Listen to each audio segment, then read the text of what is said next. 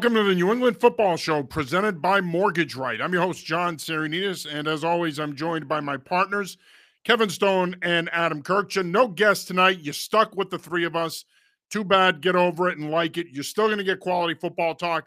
I'll argue you're going to get better football talk when the three of us are on than anybody else. But we still want guests. So if you're interested in being on the show, feel free to reach out. Anyway, gentlemen, how are you this evening? Good, good. Doing good. Starting to look at the schedule and and plan ahead already for September. All right, pump the brakes. It's January 30th. All right. I mean, uh, what is settle down? You're already tightly wound tonight. Ah, you're all fired up. Like, relax. Mm-hmm. Just slow your roll, dude. Before you go on your rant, though, Stone, I do want to remind you that if you know anyone who is looking into selling their current home or buying their first one, feel free to give our good friend Herb Devine a call at Mortgage Right, 781 254 2846. You can also reach Herb at scituate.mortgageright.com. He and his team are available to answer any questions you might have anytime, including nights and weekends. Herb is the GOAT, my friends. He's one of the best in the business. I am in the real estate business myself. I have been for seven years. It's hard to find good people in this business, believe it or not. Even though there's a lot of people in this business, oftentimes finding the right person matters and it can be tough. Well, I'll tell you this if you're looking for a quality lending loan officer who can help you in this process, Herb Devine's that guy. He's got 25 years of experience. Give him a call or shoot him an email today and he will help you get the process started. All right, gentlemen, we're going to start this week's show by talking Patriots Shrine Bowl. They're out in Vegas this week, of course. Uh, the majority of the staff is out there coaching the West team. Uh, Troy Brown, of course, is the head coach. You've got Mike Pellegrino out there, Brian Belichick, uh, Ross Douglas. They're coaching. Uh, uh, Belichick, Bill Belichick, and Bill O'Brien are also out there coaching. Uh, we've been getting a lot of stuff coming out of there. Of course, the Shrine Bowl, Eric Galko and his crew have been uh, generous enough to uh, include us in the cut ups. So we're getting the cut ups daily. We're getting access to the press conferences through their Twitter handle. But um, Patriots doing a lot of work. Of course, there was a video circulating of Bill Belichick working with some guys. Uh, you know, to me, look, I think this is Belichick in his element. This is what he loves. People were amazed that he's 70 years old and he's out there coaching up guys. That's who he is, man. He's a machine. He loves this stuff. He lives for it. That's why he's the greatest coach of all time. That's why he's still doing it. That being said, we've talked ad nauseum about why this is an important week for the Patriots. We talked about why it was an important week for Troy Brown and the coaches coaching in this game. But to me, I, I think it's a more important week for the organization. An organization, especially after yesterday, watching Kansas City and Cincinnati, there's a real talent gap in some areas there. Uh, they need to find guys. They need to do their due diligence this week to try to identify guys that could be draftable players or players they could sign as priority free agents. But instead of focusing on what the Patriots are going to do here and what they're going to get out of this, when we can do that um, throughout the offseason here. I want to focus on the three local guys that are in Vegas that are that can play in the game. If at the very least they're going to practice. Zay Flowers, wide receiver out of Boston College, Jaiden Woodbey, safety out of Boston College, and Truman Jones, edge out of Harvard. Just some thoughts, real quick, on what you're seeing there, what you're hearing, and and do you think that these are three guys that could really elevate their stock this week? So it's nice that everyone's finally caught up um, on Zay Flowers and and finally seeing what he can do, both nationally and locally. But um, look, by all accounts, he's he's impressing the staff there with you know the practice time that he has had, and um, it's not surprising. Now, the one thing that was surprising, at least for for me, that he said yesterday was that he's never ran a forty. First yeah, of all, I thought he, that was interesting that he's never yeah. run the forty. I, he said, and, and I thought his, and I put that in on the piece I did this morning about it. I thought his answer was a little quirky too, in that he said he's never run the 40 because he was playing basketball. I'm like, well, wait a minute. I, I understand that might have been your primary sport at one point in high school, but you mean to tell me in Florida where sports are essentially year round, at no point did you not run the 40? I thought that was an interesting answer. Yeah, no, and he said he only ran, or he's only um, time 10 yard splits. So that I just found that kind of that entire um, kind of sequence very interesting. But look, he, he's making his way up the draft board, and I still think he's going to be a first rounder. If the Patriots don't take him at 14, I don't think they will, obviously. I don't think he's getting back around to them. So um, he's going to be probably the the earliest local guy taken. But Uh, Truman Jones is what's you know most interesting to me. Just having covered Harvard as much as I did this year, man, he's a moose. And I tweeted this today. On the field, he's a wrecking ball, but off of it, he he reminds me of what a Deatrich Wise. And John, I know you had a chance to talk to him this year as well in the locker room at times. Just you know, very low key, nice guy. You don't think you know aggressive defensive lineman when you talk to him off the field, but he's just a really nice guy, and um, I, I, can't wish anything but the best for him. Um, hoping he goes early too. But yeah, it's nice to have some local names and and nice to have them kind of making a making a statement about you know New England football at at that level, especially with the Patriots coaching staff. I agree with you, Kev. Um, and obviously, you've you've covered those all those guys a lot. Um, so people should be listening to what you have to say on them because nobody's seen them more, uh, especially in person. But um, with with Flowers, it's I think it's validating what he already has on film. Like it seemed like Flowers at least once or twice a game would get deep and split the safeties and catch a 50 yard pass. And a lot of times, well, that won't necessarily translate into the NFL, but I think his ability as a deep threat is is there, and I think he's an outstanding receiver. Now, I'm curious to see how NFL teams want to use him. Do do they want to move him into the slot? Do they want to keep him on the outside? Because I think BC did a pretty good job of getting him to do the things that he was best at. And I think that is really good for teams to get an up close look you know, at, at being able to, you know, again, like it seemed like every game there would be like a post route where he would catch it for like 50, 60 yards. And um and I think that's a skill. I don't think that's just pure athleticism. So uh, I'm I'm very interested to see what he does going forward and how teams want to use him. Yeah, I think it is. It's going to be interesting too. I mean, I think when you look at him, you know, Kevin, you mentioned that you think he's going to go in the first round. I do too, and and I'm not going to get into. We've covered him and we know him, and and and look, we know that we have covered him for the last three years, and we know Zay both as a player and as a person. And I think a lot of people that are going to be covering him moving forward in the area are getting to know him now but we've gotten to know him pretty good the last three years. And, and I've always felt in, in covering him the last three years that there was first round talent there, that elite ability to separate and stack defenders. You saw last year. He makes that insane catch against Louisville in double coverage. Jurkovec threw kind of just threw it up there to him, and he makes this circus catch in between two defenders and scores that's not a routine play for Zay Flowers, but when you see Zay Flowers in space, his ability to break a defender down, start, stop, redirect, I mean, he has an elite level skill set. And, and uh, if this is a guy that's 5'11, 6 feet, he's probably a top 10, top 12 pick. But you're talking about a guy who's 5'9 and change. And I think that's probably going to hurt his stock a little bit. But I still think this is a guy that could go anywhere from 15 to 32. I think he's a guy that is is a player who could walk in from day one and make an immediate impact. Whether you play him in the slot, whether you play him at flanker, you can play him a little bit at split end, depending on what personnel groupings you're in and, and what formation you're in. He's a guy that you can run jet sweeps with, fly sweeps, reverses. He can run a full route tree conceptually. He can do so many different things. And I think that in this day and age, especially with teams being more spread heavy, and and using 11 and 10 personnel and 12 personnel i think having a guy like him who can generate matchups for you and be a playmaker in space i think is vitally important and look if he slips into the second round then someone's going to get a steal within the first 10 picks of the second round because i just think this kid to me he, he's a he's a first round talent. If i had to put my money on it now it's too early to say too. Keep in mind he's not going to play thursday night. So a lot of what happens to his draft stock moving forward is going to be tied to the combine and his pro day. But I do think that if he if he times well at the combine and if he has the kind of pro day we think he can have, then this is a guy that again, like I said, I think he goes between 15 and 32. At minimum, he goes 24 to 32 in that range, in my opinion. But when you look at that speed skill set combination, um, he he has elite level potential. Now, as far as the other two guys, Truman Jones had a hell of a day today, and I wrote a piece about this on New England Football Journal. Check it out on nefootballjournal.com.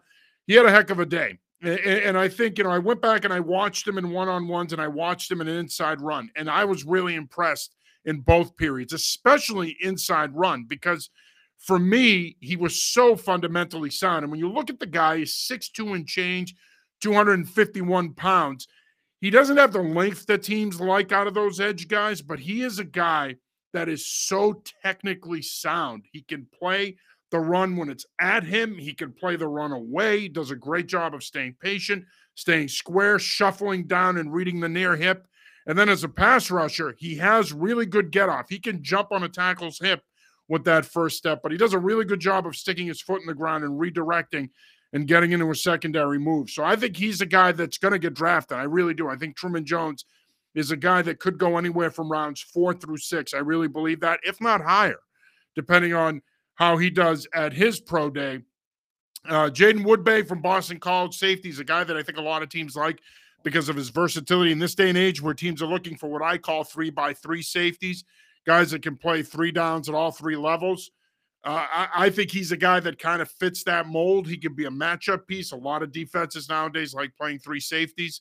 So he's a guy that I think isn't getting the attention necessarily that Zay Flowers is or some of the other local prospects, but he's a guy that I think is another guy that's going to get drafted because again, that versatility, even though people think that it's out there in abundance now with with safety linebacker hybrid types that can play in sub packages, I still think if you don't have the ability to play all at all three levels, I think it's tough. I think he's a guy that can do that. Another guy that we've seen play a ton. Now, as far as the Patriots, and, and I said we weren't going to get into this too much in terms of who they like, who they don't like. I will be having a piece out uh, later on this week on Wednesday on some of the players to watch on the East and West rosters that are Patriot fits. I know you can find that anywhere, but I, I will tell you this I always look at it from a schematical philosophical lens. I'm not just going to throw Zay Flowers out there because he's Zay Flowers and he can run fast. He's got to be a fit. I'm also not going to throw him out there because he can play in the slot. That's that narrative now with receivers and the Patriots is lazy, in my opinion. But what do the Patriots need to get out of this from from a from an evaluation standpoint? What do they need to get out of this in order for this to be a successful week for this coaching staff being there? For me, it's the off the field stuff. Like I want them to actually get to know the younger athlete. You know, we we always talk about them um, not being able to draft receivers, and that's one thing. And, and this past draft class, you could say it was a hit. I would say it was, but overall, the past I don't know, call it five years ish, it just feels like they're not. And I don't want to say fully invested because that's clearly not the case. I mean, they have a full staff that's always you know dealing with draft stuff and and it's a year out thing. But do you know what I mean? Like it just feels like this is an option or not an option, and an ability for them to really get to know the college football player now. Do you know what I? Do you know what I mean? Like eh, just off the field more so than on the field. I want them to know what they're getting between a locker room guy um, and the talent too. It's just they've turned this down or, or something like this with the Reese Senior Bowl a bunch of times, and it's nice that they actually took this, you know, this opportunity and and they're trying to fully kind of engage in the draft process this year and I could be way off, but it just feels like that. that you has are. Been, it has been maybe as much the cases as years past, but I, I, I think I, I think you're off because I don't think that it doesn't mean that they weren't invested in the process in Mm-hmm. previous years. You got to remember now. I mean, we've had a 20, 22 year run here where they were either in the divisional round or the AFC championship game or the Super Bowl in any given year. So th- th- there was really no way that this staff can coach in these all star games. So Mhm. I, I think to say something to the effect of, well, it's nice to see them invest in this. Well, I, disagree only because they haven't been a posi- in position to do this. And look, you can you can look at this their involvement in this East West Shrine game however you want. There are a lot of people out there that are saying, well, Belichick is desperate. The reason he and his coaches are coaching in these games, Demarcus Covington is going to be coaching on Saturday in the Senior Bowl. The reason why they're the, him and his coaches are coaching in this game is is because they haven't made the playoffs. They're getting desperate and they're looking to find talent. That's fine. If that's what is if that's why you think they're doing it, that's fine. That's part of the reason they're doing it. But the idea that the reason why prior to the last three years they haven't drafted well is, is because they didn't coach in these games, that's just simply not true. That has nothing to do with it, in my mm. opinion. No, I, I don't think it's that's it, obviously. Sorry, I just want to finish real quick. Um, again, I, lack of a better term, I said, you know, invested. It just feels like doing this or, going about it this way. And again, I understand they couldn't necessarily take these jobs, you know, over the past two decades or whatever. But it just feels like this gives them the ability to really immerse themselves maybe more than they've been able to. Oh yeah, no, that is the be- that absolutely that is the benefit yeah. of it, and and I think look, the other reason why it's beneficial is it's giving coaches like Troy Brown and Ross Douglas and yeah. Pellegrino and Brian Belichick it's it's it's giving them an opportunity for a week. And Brown talked about this the other day. You wrote about it. It's giving them an opportunity to have an expanded role and and to get that much needed experience that they're going to need if they want to advance in their careers. So uh, I, I definitely think it's one of those things where it's it's not only beneficial for the organization but the coaches. Go ahead, Adam. So I think um I think they're always detailed in what they do, and this allows them to be even more detailed and more thorough. Because I think that's just how they operate. You would you wouldn't draft a guy like Kyle Dugger if you didn't have like a deep yeah. knowledge of college yeah, football. Absolutely. So I mean, so like I, I really feel like those are the hardest guys to evaluate. And you know that. Those are the hardest guys to evaluate. You don't oh, draft a guy out of Lenoir-Rhyne if you don't do some serious legwork. Yeah. So I think, you know, this gives them a chance to either confirm or deny the stuff that they might already know. Maybe not those coaches in particular, but the organization. Because I feel like if they if all they get out of this is as a is a fully solid thing on on a guy they want to draft, if it's just one guy, then it's then it worked. You know what I mean? Like you want to see they probably have notes upon notes on all these guys already, and now they get to talk to them. They got to see how they how they practice. They get to see what their eating habits are like. I mean, the whole thing. So um, I think it can only be a positive, and and if they find a guy there who they didn't know about and that they really like, then that's even better. Yeah, and I think for me, look when you when you look at the Shrine Bowl in comparison to the Senior Bowl, a lot of your first round talent in these All Star games comes from the Senior Bowl. The Shrine Bowl is where you're going to get your second, your third, your fourth, your fifth round talent. That's that's where you're going to get your your other starters and your depth from. So in many ways, Demarcus Covington's going to be coaching in the Senior Bowl, so they're going to have a presence there. He's going to be coordinating. But I think for me, in many ways, it's more important for Belichick, O'Brien, and the rest of the staff to be at this game on Thursday night because this is the game where you're going to get your your B players, if you will, out of it. When you when you talk about roster construction, you have your A listers, your A players, you have your B players, your C players, and so for me this is where you're going to get a lot of your B and C guys. This is where the middle and the bottom of your roster comes from is an all-star game like this. So you what to your point, Adam, you want to do your due diligence on a lot of these guys because these are guys that might not necessarily be be first rounders, but these are going to be high value guys that you're going to take day two and day three, day three especially. And this is what I think makes the NFL draft so uniquely different than the other three major sports is that every single round counts. You're not going to get a player in every single round of the baseball draft. You're not going to get a player in every single round of the hockey draft. And you're certainly not going to get a player in the in, in the most times you you probably won't get a player in the second round of the NBA draft. And that that draft is only two rounds. Yeah. So um, I, I think to me, that's what makes the NFL draft so uniquely special is we've seen it, right? I mean, just look at this Super Bowl. You, you know, everybody's going to focus on Mahomes and, and, and Hurts in the quarterback matchup. Well, Mahomes was a first round pick, but he wasn't a top 10 pick. Hurts was a second round pick. But then look at some of the other key players in this draft. They went later in the draft. You know, uh, Brown from the, you know, Brown, the receiver from from Philadelphia. And you look at Travis Kelce was a fifth round pick. Like those are your two best playmakers at their respective positions in this game, and they were not first round picks. And so that's why I think that it's so important to be at a game like this for the staff because it's going to give them an opportunity to evaluate players that are going to be going in days two and three of the draft. You are watching slash listening to the New England Football Show presented by Mortgage Right. I'm your host, John Sarianides. As always, I'm joined by my partners, Kevin Stone and Adam Kurkjian. And before we pivot here and shift gears, I do want to remind you that if you are looking into selling your current home or you're a first time home buyer and you want to get pre approved for a mortgage, give our good friend Herb Devine a call at Mortgage Right. You can call him at 781 254 2846. You can also email Herb at scituate.mortgageright.com. He and his team are available anytime, including nights and weekends, to answer any questions you may have. All right, gentlemen, let's talk some college football here. Boston College unveils their 2023 schedule tonight. It's pretty interesting coming off a three and nine season. We know how big this upcoming season is for Jeff Hafley and this coaching staff. And Kevin, you wrote a piece about it on New England Football Journal. Check it out again on nefootballjournal.com. You are pretty confident here. Now, I know a lot of people around these parts think you're a BC honk. Uh, some would label you a BC tongue bather. Others would label you, they might go as far as calling you a BC ball washer. But here's the thing. it, well, in both instances, uh, I'm not going there. This is a family show. Anyway, yeah, I'm going to drop this. All right.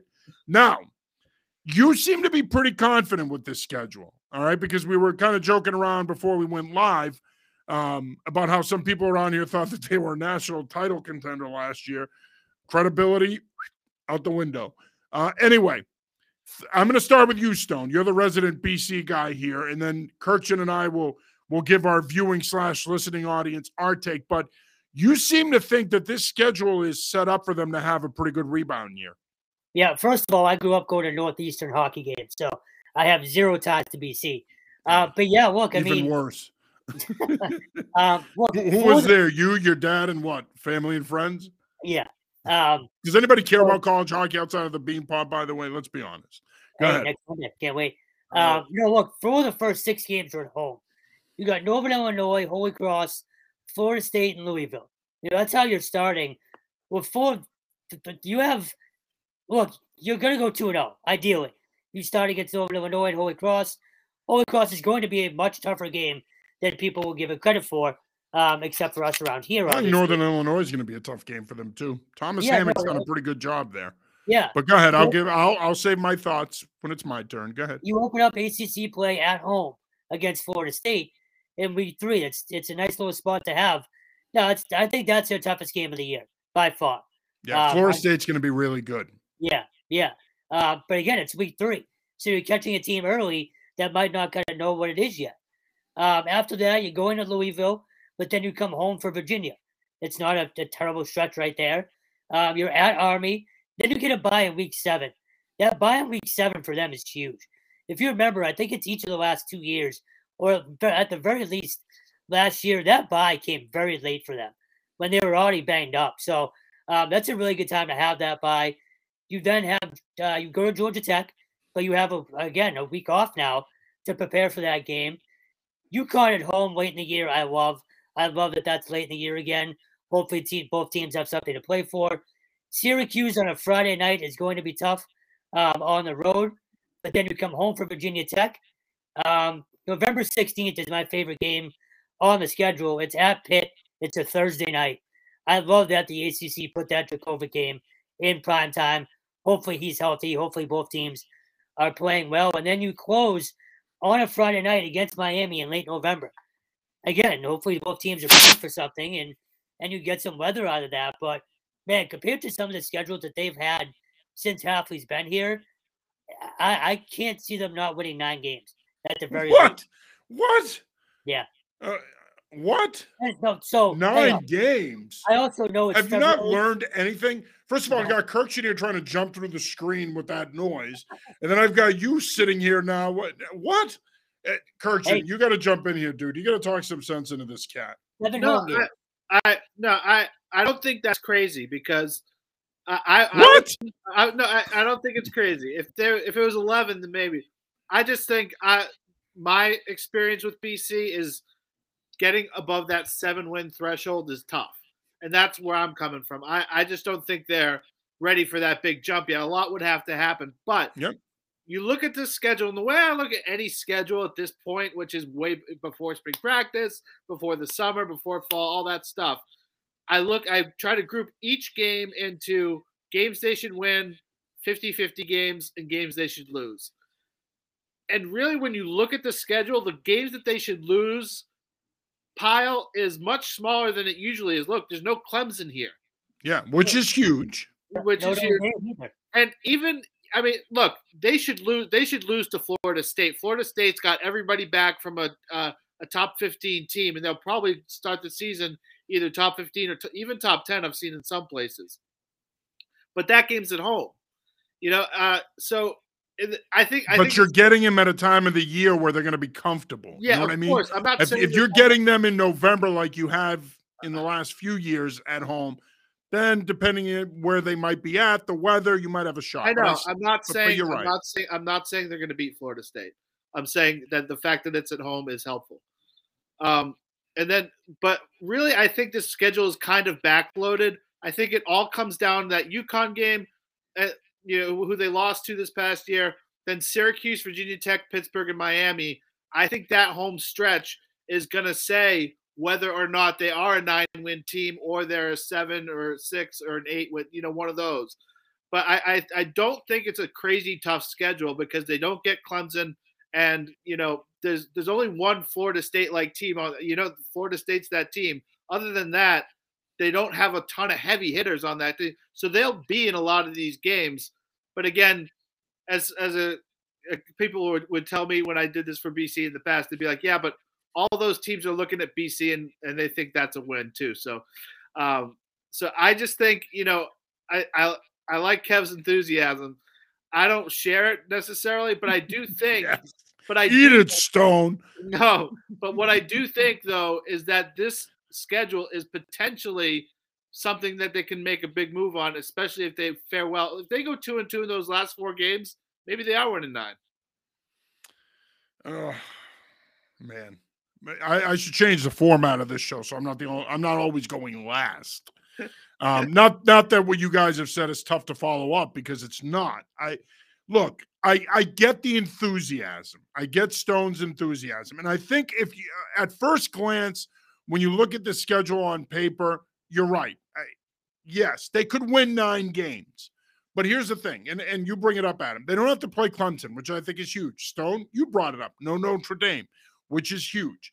But you're talking about a team, and I think we have to look at this objectively. And we're going to get into this a lot more as, as we get closer to spring ball here in the coming weeks.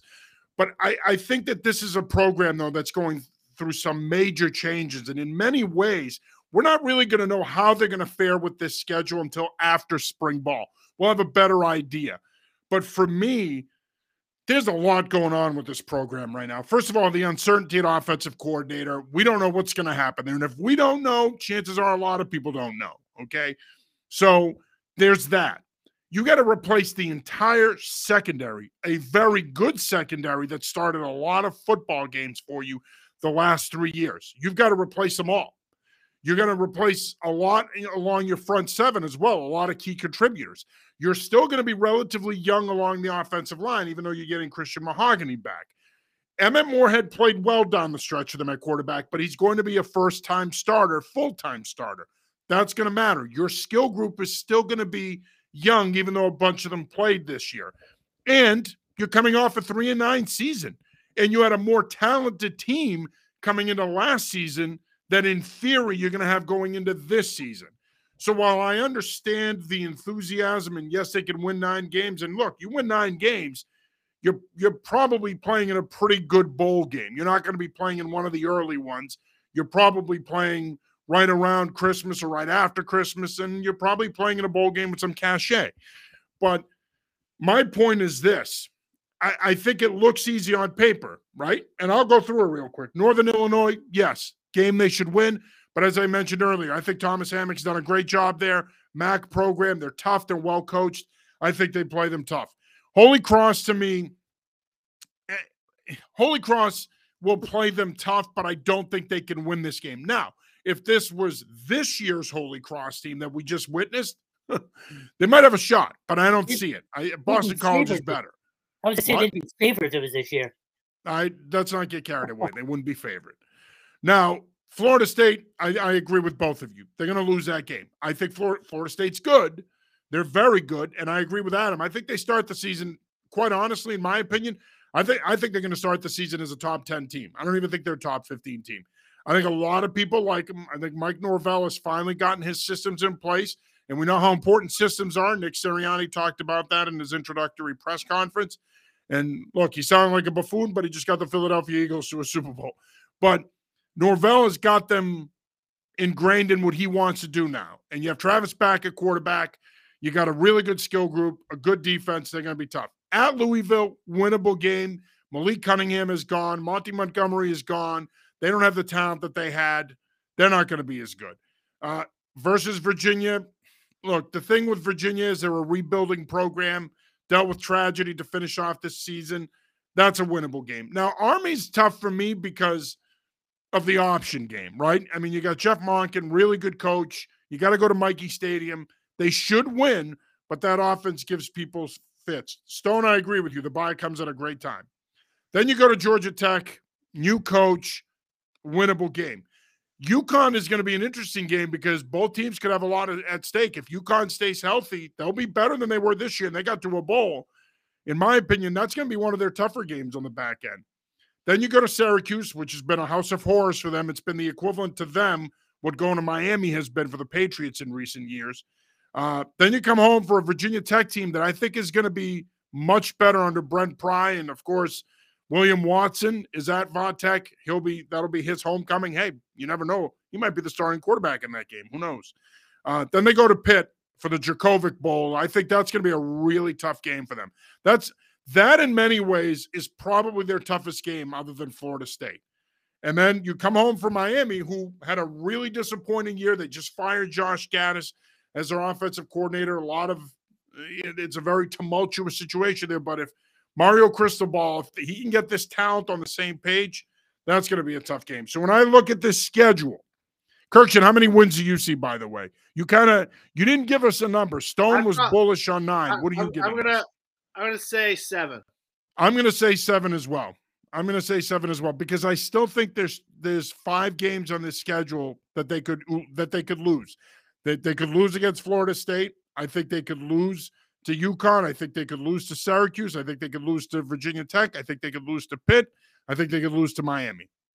I yeah, do. I think I think I think the overarching theme is we we what we don't know is that like 95% at this point you know like even after spring ball there's a lot that we're not going to know about any yeah. of these teams but but you're but the, but i mean the thing is you you look at that Florida State game. That's a tough game. That's a that's a that's a, that's a dominant team uh, coming back. They got Travis coming back. Everything, but like other than that, a lot of these games are kind of toss ups right now. Like there's not a lot of games that are pure losses on the schedule because look right now the ACC doesn't feel like a totally deep conference, but um, but I I think it's it's going to be interesting. I think I think it's going to be a fun schedule to see play out. The uh, the other thing, real quick, too, is if you look at their road opponents eh, compared to what they've had to deal with again, going to to Death Valley and stuff like that, none of those atmospheres are truly, you know, kind of again what they've had to deal with, like a Virginia Tech, like a Clemson. So I do think that you'll see them potentially be a better road team this year as well. No, I agree. Yeah, they're not they're not exactly going to a place that's tough to play. Right. But but eh, look, and again, I I nine wins is not out of the question, but I think a lot has to fall in place for them to win nine games. And and, and if they win nine games next year, then then hell, that that was a hell of a job by Jeff Hafley and the staff, particularly in the spring. They will have they will have to really bust their asses this spring to get their installs in, to get these kids to a place where when they break spring ball on, on, April 15th, which by the way, they announced today that the Jay McGillis Memorial Spring Game will be on Saturday, April 15th. We'll be there covering it for you.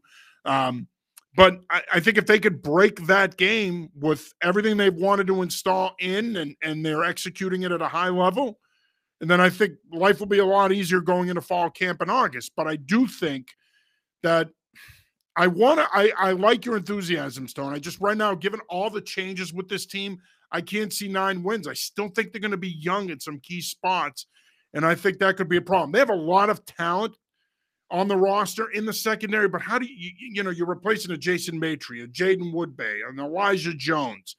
I mean, it's hard to. You're talking about some guys that have been some key contributors for this program the last three years. You're not replacing four starters that easy in the secondary. I think it's they're going to have their work cut out for them. All right. Uh, of course, Wednesday is National Signing Day. Big day for our local Division One programs that we cover. I, I, do think it's important to understand the difference between early signing day and, and national signing day. A lot of programs did their work early, BC, URI, Maine. I think on Wednesday, you're going to see UNH do a lot of their work, Holy Cross, Bryant. Uh, they did some work back in December as well. Um, and I think you're going to see the other D1 programs in the region do well. And of course, UMass announced today that Don Brown is going to be meeting with the media on Wednesday to discuss what they've added in the transfer portal as well as some other recruits. Uh, I wrote a piece about this uh, about a week and a half ago on what what UMass has done in the portal, and at that time they had brought in 15 guys in the portal, and we've talked about this ad nauseum. So I don't really want to get into you know UMass and going into the portal, but I want to talk about real quick what they brought in the portal. We know what they did last year. They were a disappointment. I think we all thought they'd be better than one and 11. Uh, but when you look at what they did in the portal, or what they've done in the portal, I should say, so far, it's pretty impressive. But again, is it going to be enough for this team to take meaningful steps and be more competitive? That's always the question with this program. So I'm going to ask you both, based on what they've done in the portal thus far, do you like what they've done? And is there anyone in the portal that intrigues you that, you think could step in and make an immediate impact for them? I think, yeah. I mean, look, I don't know if how much of this is by design and how much of it is just how it's gone, but they they've gotten. I mean, they're going full on with the portal, and when I look at guys that they're bringing in that I want to see, uh, Tyler Martin out of BB&N, who had that yeah. eighth grader. He as an eighth grader, he had an offer from Michigan, um, and I saw him a lot in high school, and he's just a he's just a butt kicker in the middle of the field, man. He will he, he will hit you. And uh you could say ass. Ass kicker sounds better. butt kicker's a little weenie. Yeah, all right. So whatever.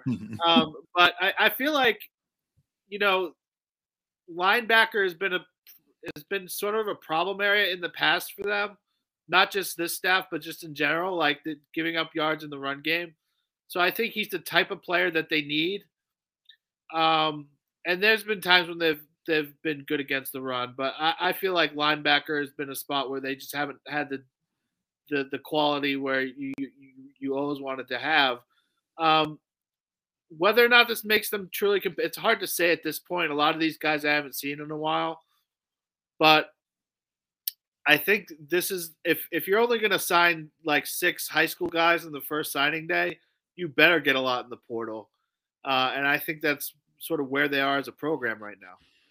Yeah, Adam, I'm glad you brought that up because on the last Saturday, Don Brown quickly addressed it without even being asked. He said, Look, you know, I know we only have six guys on this list.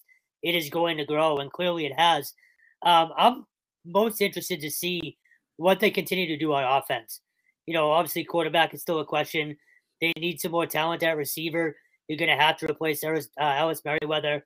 There's a lot that they still need to do on offense. So that's kind of where I'm looking at on Wednesday and and kind of seeing what Don Brown has has up his sleeves. But it's funny we talk about you know Bill Belichick being in his element, you know, coaching and stuff.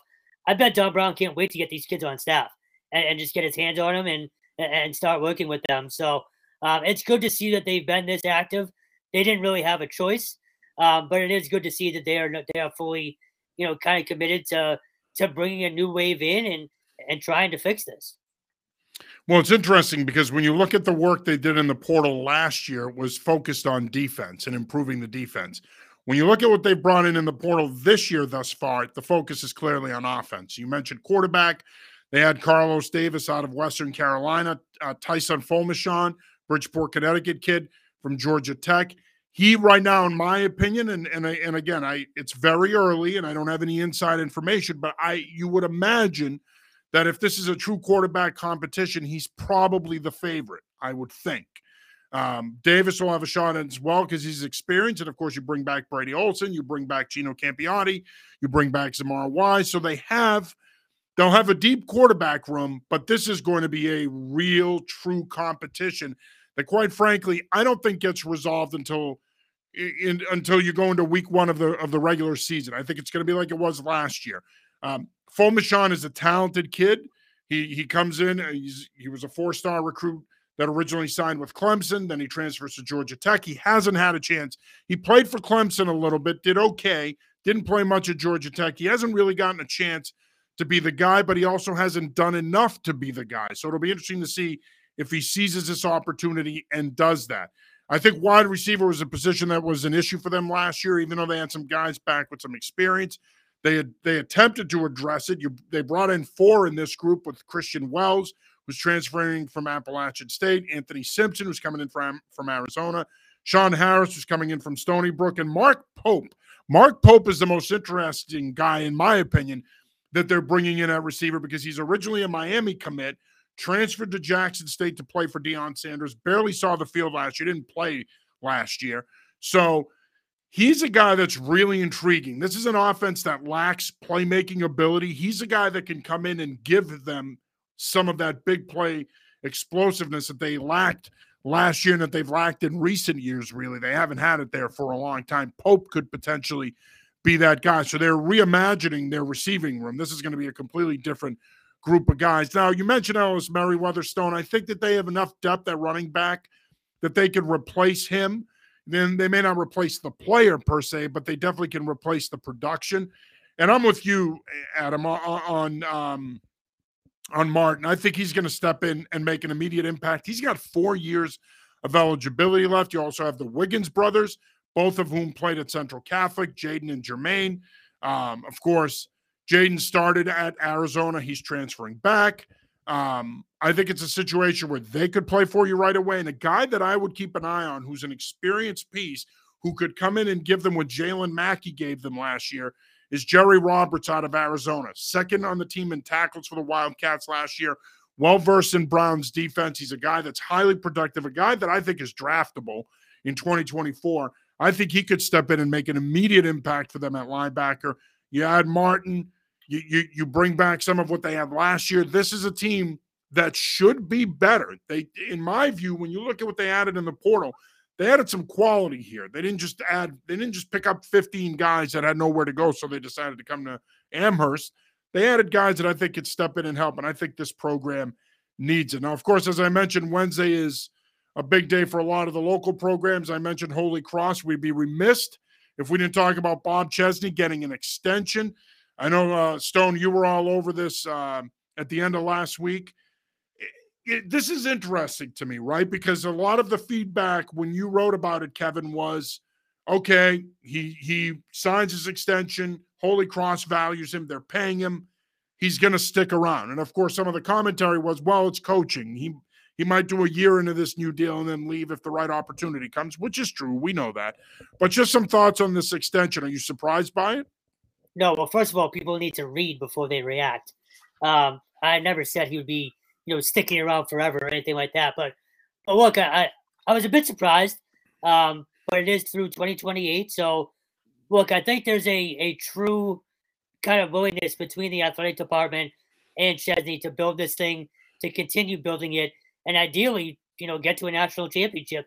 That's really the last step that this program needs to take. So I think that kind of shows clearly he got a bump in pay. We don't know the numbers, um, but I think that kind of shows a little bit more commitment to to making sure that they see this through. But do I think he's here till 2028? No.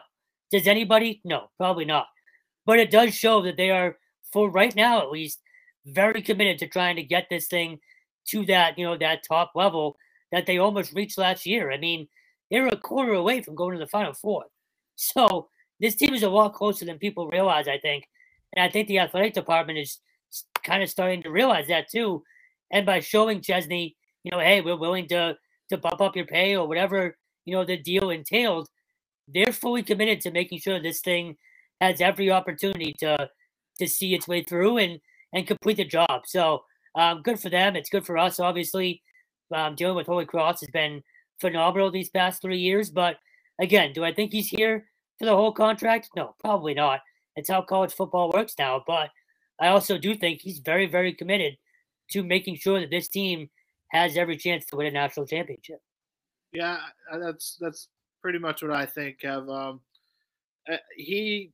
I mean, you, you do whatever you can to keep him. Obviously, it's not going to matter if a year from now, you know, BC gets rid of Hafley and they come to Chesney. Like, you know, then, then he's going to be gone. But I mean, it's it just shows that Holy Cross is appreciative of what the guy has done. You know, the guy, the guy has taken Holy Cross almost as far as possible can possibly go. I mean, they played um, South Dakota State better than most of the teams the rest of the way. I mean, they're a tremendous team. They're super well coached. He's a great recruiter.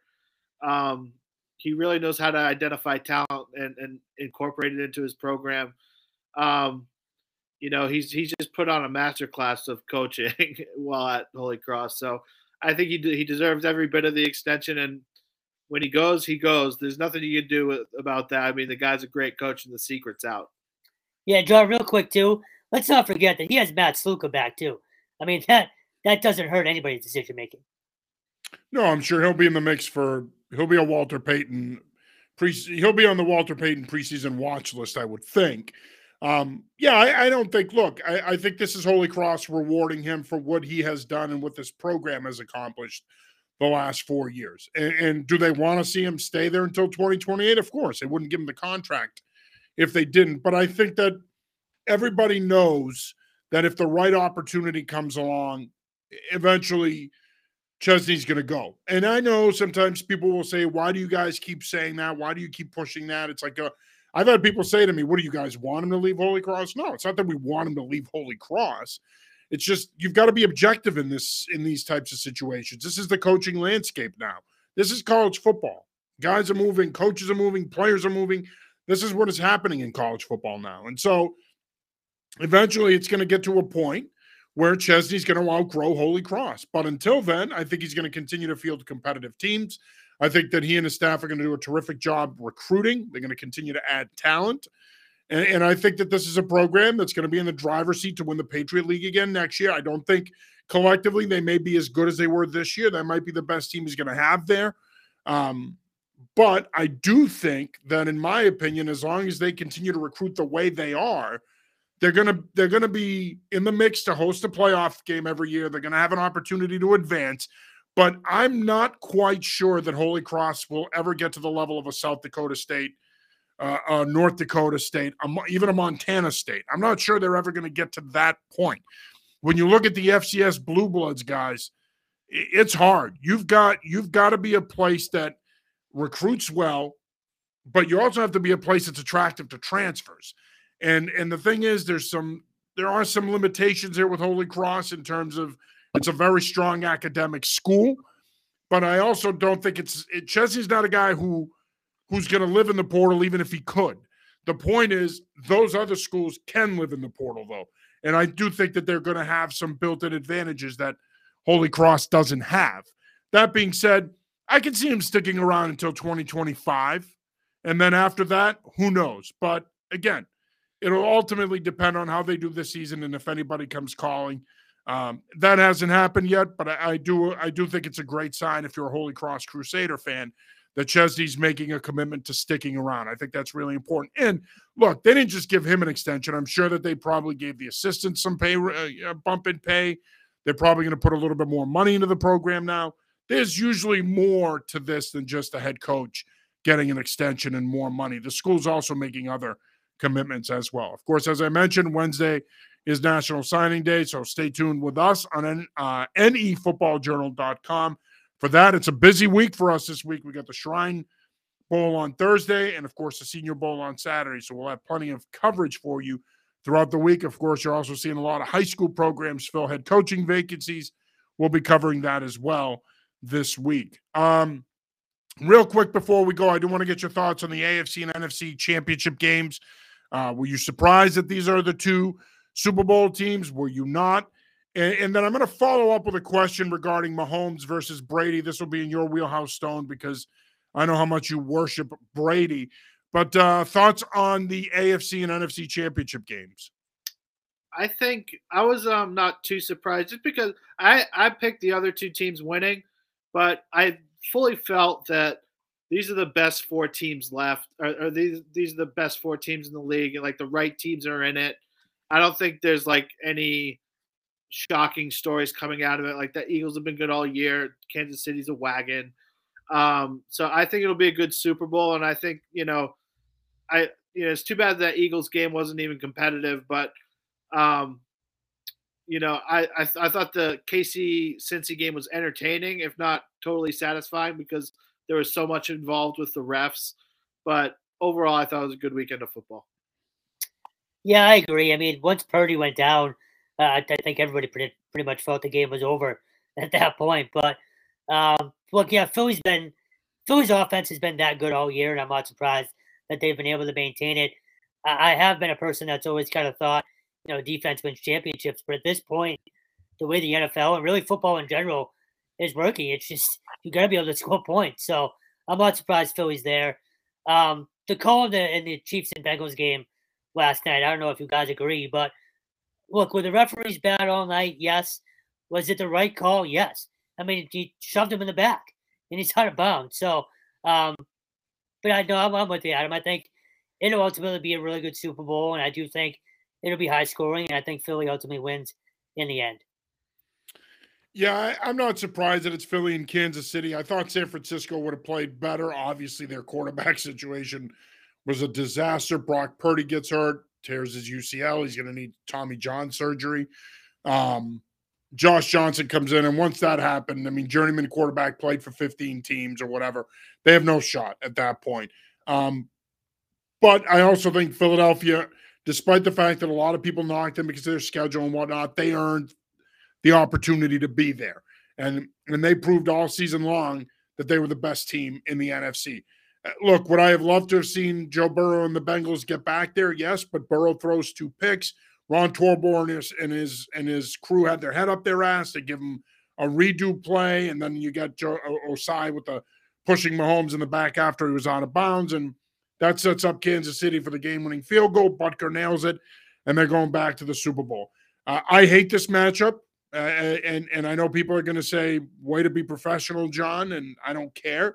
People could say that. I can't stand this matchup because all we're going to hear the next two weeks is about Andy Reid versus the Eagles uh, the Kelce Bowl, um, other storylines.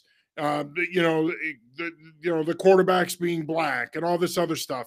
Look, the game's going to come down to the two teams and and who plays the best, who minimizes the mistakes, and who ultimately takes care of business. And, and to me, it's not going to be about the Kelce brothers facing off against each other. It's not going to be Andy Reid getting a shot at his good good friend Jeffrey Lurie and getting redemption for being fired. And the skin color of the quarterbacks to me shouldn't matter. They're both uber talented dudes that, in my opinion, are amongst the best in the league. And that's what we should be focusing on. I think at the end of the day, it's going to be a really good game. I'm going to probably be going with Philadelphia. Their opening is a two and a half point favorite, since technically gambling will be legal tomorrow. Um, but I think, eh, I think to me, it it probably is the two best teams in the league this season that are left standing, and I think they're going to give us a hell of a game. I think it's going to be a lot of fun. Like I said, my early feeling is that I'm going to pick Philadelphia. Real quick, I, I wanted to talk about Mahomes in comparison to Tom Brady. Look, I'll be the first one to say it. I think it's nauseating that he's already being called a legend, and the national media loves him. He he is the most popular athlete in professional sports, in my opinion, right now when it comes to the media. All that being said, you can't deny the track record. The Chiefs have gone to five straight AFC championship games. All of them have been at home. He's going to his third Super Bowl in five years. I mean, the guy, the guy is on a legendary track. I'm not sure I'd call him a legend already. I mean, he's already been put in Canton, depending on who you talk to. Tony Romo certainly thinks he should go to Canton. He's comparing him to Michael Jordan yesterday. I mean, what a putz he is. But anyway, as I was going to say, Stone, you're the resident Brady honk eh, of the three of us. We all love Brady. We all know what he means to us and what he means to New England, even though I think he's going to continue his career. And sadly, I think he's probably going to end up in San Francisco now. But um, you're the resident Brady honk. Are you nervous that Mahomes might be threatening his career? We don't know how long Mahomes is going to play for. We don't know if he can stay healthy as long as Brady has. But are you getting nervous that that if he wins it this year, that's two now? Are you getting nervous that he he might start to threaten Brady's place in history? Absolutely not. And you actually just said the reason why. Look, he's not as much of a scrambler as maybe we all kind of make him out to be, but there's only so many years that he's going to be able to run around and do what he does. So I don't think he's going to end up having the longevity that Brady had for starters. Um, and I also don't trust his coaching. Look, for me, this is about. I go back to Andy Reid, and people need to pump the brakes on him. He's been to a bunch of conferences. No, no, no! Don't deflect. This is about oh, Brady and Mahomes. Don't and make this about Andy Reid because you know. No, here's what's going on, Stone. You know that Mahomes is starting to pose a threat to your boy, and you're deflecting now. You're no, deflecting. it's all in his mind. I genuinely think, again, if I could finish my point, Andy Reid's been to how many conference championships? He's been to. He's won one Super Bowl. Correct. He's won one Super Bowl. But this so, isn't about Andy Reid. No, this is about but, Mahomes versus Brady. Correct. But with that coach, I'm not sure if he's going to end up holding him back or not. He very well might. Andy Reid could crap. I don't think he's going to hold him back. I, I don't think Mahomes. I don't think Mahomes is the player he is if he's playing for someone else. To be honest with you, I still think he's a very good player, but I don't. I do not think he's the player he is if he's playing somewhere else. I really well, don't. uh, fair, but I just I don't trust that Andy Reid will ultimately end up allowing him to to have the longevity or the wins that Brady racked up. That's all. It's just it's so hard to do it for 20 whatever years. Like even if he did he does win, you know, a second one now, think about how much more he still has to go. And again, I just keep going back to his his style of play, you know, mostly. I just don't know if he can keep it up for again for 20 plus years and and however many conference championships Brady's or Super Bowls Brady's been to. I just don't think it's realistic. I think it's it's I mean it's asking a lot to get on Brady's level. Brady had two sets of three Super Bowl titles, like uh, with a pretty big time in between. Um, people, people, and I'm glad you brought that up, Adam. People forget that once you get past that giant Super Bowl in 07, they win again four years later in 2011 12. But it wasn't like there was a gap there. They, they only went to one after 07 before they won it in 14. So I, I do I do think Mahomes is doing some things that put him more in the conversation. I wouldn't say I, I wouldn't put him ahead of Brady yet, obviously. I think, but he's doing some things that I don't think you can ever do that. But but I mean, look, I mean, everybody said he'd take a step back when they lost Tyreek Hill and he lost Tyreek Hill, and he'll put up great numbers in Miami, and Mahomes is still in the Super Bowl. You know, like it's and that's because of Andy Reid and that system. I'm not taking anything away from Mahomes; he's a great player, and they have a really good skill group. Travis Kelce, when it's all said and done, might be the greatest tight end of all time. My point is, you, I don't think he puts up these numbers playing somewhere else. I don't. I well, I'll agree with the fact that I think Andy Reid gets somewhat of a bad rap. Yeah, you, have to be pretty good to be as bad as he is. You know what I mean? Like in terms of like he's he's he, he's he's a great coach to get him in this position. So, um, but again, I feel like when you talk about Brady, you're talking about longevity, like Kev said. You're talking about doing it over a certain number of years. I don't know if Mahomes is capable of that, but that's what he would have to do to sort of surpass Brady. And uh, but he but again, he's doing a lot of the right things. I mean, he's in a lot of these big games. He's making it to the cha- conference championship game, Super Bowl. He's really building quite the resume. He won't catch Brady, but I could see him maybe winning four by the time it's all said and done, maybe even five. But I don't think he catches Brady. Um, I, I just think that uh, Brady, to I mean, seven Super Bowls. That's that's insane. He's the greatest winner of all time. He's the greatest quarterback of all time. my opinion, he's the greatest player of all time. Um, I, I, don't think he catches Brady, but I, I do think he makes a run at him. Ultimately, a lot of that will depend on how healthy he stays. Who who does he play for after Andy Reid, and how long does he play for? That matters as well. So uh, I think your boy is safe, Stone. I, I would tend to agree with you. Um, I, I do think though people need to pump the brakes on the legend talk. It's been five years. He's he's off to a great start. He's certainly on a Hall of Fame track, and by the time he's done, like I said, he could have four or five Super Bowls, and he could be one of the greatest of all time. He could even be top three at his position. Um, but I, I would pump the brakes on the legendary status stuff and, and everything else. I think he's a media darling. The media loves him, and that's that's fine. But I wouldn't quite put him in Canton just yet. All right, gentlemen. Any final thoughts here? I got nothing. Nothing. I'm all I'm all used out. You're, you're all thought out. Okay. Yeah. Gotta All go right. to bed. You got to go to bed. Yes, we all need to go to bed. All right. Well, that'll do it for this week's show. For Kevin Stone, Adam Kurkjian, our partner over at Mortgage Right Herb Divine. We'll talk to you guys next week. Peace. See ya.